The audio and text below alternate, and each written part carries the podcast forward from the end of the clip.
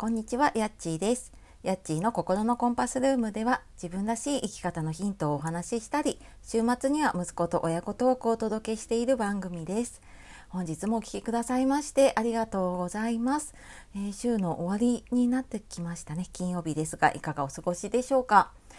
えー、私の住んでいるね関東の方はそろそろ梅雨明けが見えてきたかなっていうことでねなんとなくちょっとねあの晴れ間が見えてきたりとかするとね気持ちもなんかすっきり明るくなりますよね。はい、まあ、もうすぐ夏本番ということでね体調気をつけていきましょう。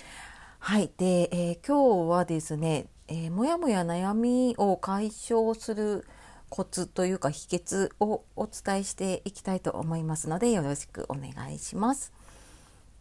ね、なんか同じことねもやもや悩んでしまったりとかうーんなんかこうなかなか一歩踏み出せないなっていうこととかってありませんか？ね、これ私ももちろんあるんだけれどもあるし、まあ、今ももちろん時々ねこうモヤモヤモヤモヤ悩み続けることがあります。でまあそんな時にねどうしているかっていうことだったりとか、うん、なんですけれども、まあ、そんな時はですねそのモヤモヤ悩み悩んでいることで何か手に入れているものがあるんですよね。でそれをそれそこに気づいていくとあの悩みが解決するヒントになっていきます。なんだそれって思った方最後まで聞いてみてください。これなんか私たちのこう意識しているところじゃなくて結構無意識でやっているところの話だったりするのでちょっとこう目に見えないものだったりとかねするので分かりにくいことがあるんですけれどもあのこんなことありませんでしたかね中学校とか高校とかぐらいの時にテスト前になるとなんかわかんないけど散らかっている部屋が気になって掃除をしちゃう。片付けを始めちゃう。で結局は夜遅くなってあ寝なきゃみたいな風になっちゃうことってありませんでしたか？でもう次の日なんか勉強もしてないし眠いしみたいな風にねなることがあると思うんですけれども、まあ、もちろんねあのもうただ単に片付けたいから片付けたっていう人もいると思うしあの中にはねこう自分の気づかないところで、まあ、例えばそれでテストの点が悪かったっていう時にあの時掃除したから勉強できなかったんだよねって言えちゃうんですよね。なのでなんか無意識にその自分がダメだった時のうん守ってくれるものとして掃除をしてるっていうことがね実はあったりとかするかもしれないんですね。でまあそれと同じように私たち何かをやろうと思った時あなたがね何かにチャレンジしようとか何か変えたいって思った時にそこそれをこう変えないでいる悩みを解決できないでいるっていうことはその今いる環境にいることでねあの守られてるんですよね何かから。その何かっていうのはそこに気づいていくと、うん、分かりやすいんだけれどもそうだな例えば会社を辞めたいって言った時にねなかなか辞められない時ってやっぱりその会社っていう安定だったりとか、まあ、お金的なものかもしれないし立場かもしれないけれどもそういう安心とか安全っていうものにやっぱり守られているしであの一歩踏み出さないことでねそのそれをこう手に入れていられているんですよね。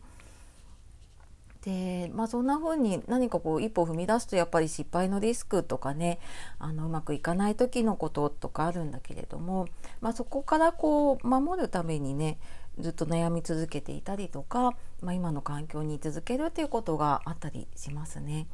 うん、なのでなんかちょっと悩み続けてるなっていう時は、まあ、まずねこう自分と向き合ってみたりとかなんでこうしてるんだろうなって思うとまあ、必ず何かこうやりたいけど「点点点」ってなった時の「点点点」に何か隠されていると思うので、まあ、そこをちょっと向き合ってみたりとかあとは人に話したりすると結構自分の考えとか整理されていくのでねそんなのもおすすめかなって思います。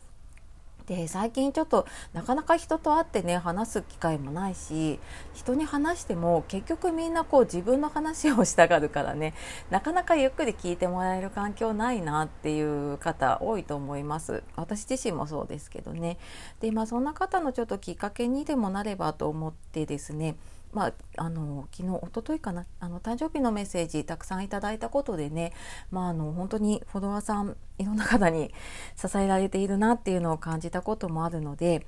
えー、気がついたらですね今年に入ってから多分私このフォロワーさん向けに何かあの企画をしたり募集をしたりとかしていなかったので今回ちょっとですね体験セッションっていうと堅苦しいんですけど、まあ、悩み相談だったりとかねあのちょっともやもや話したいことを聞いたりとかっていう はいまあちょっとそんなですね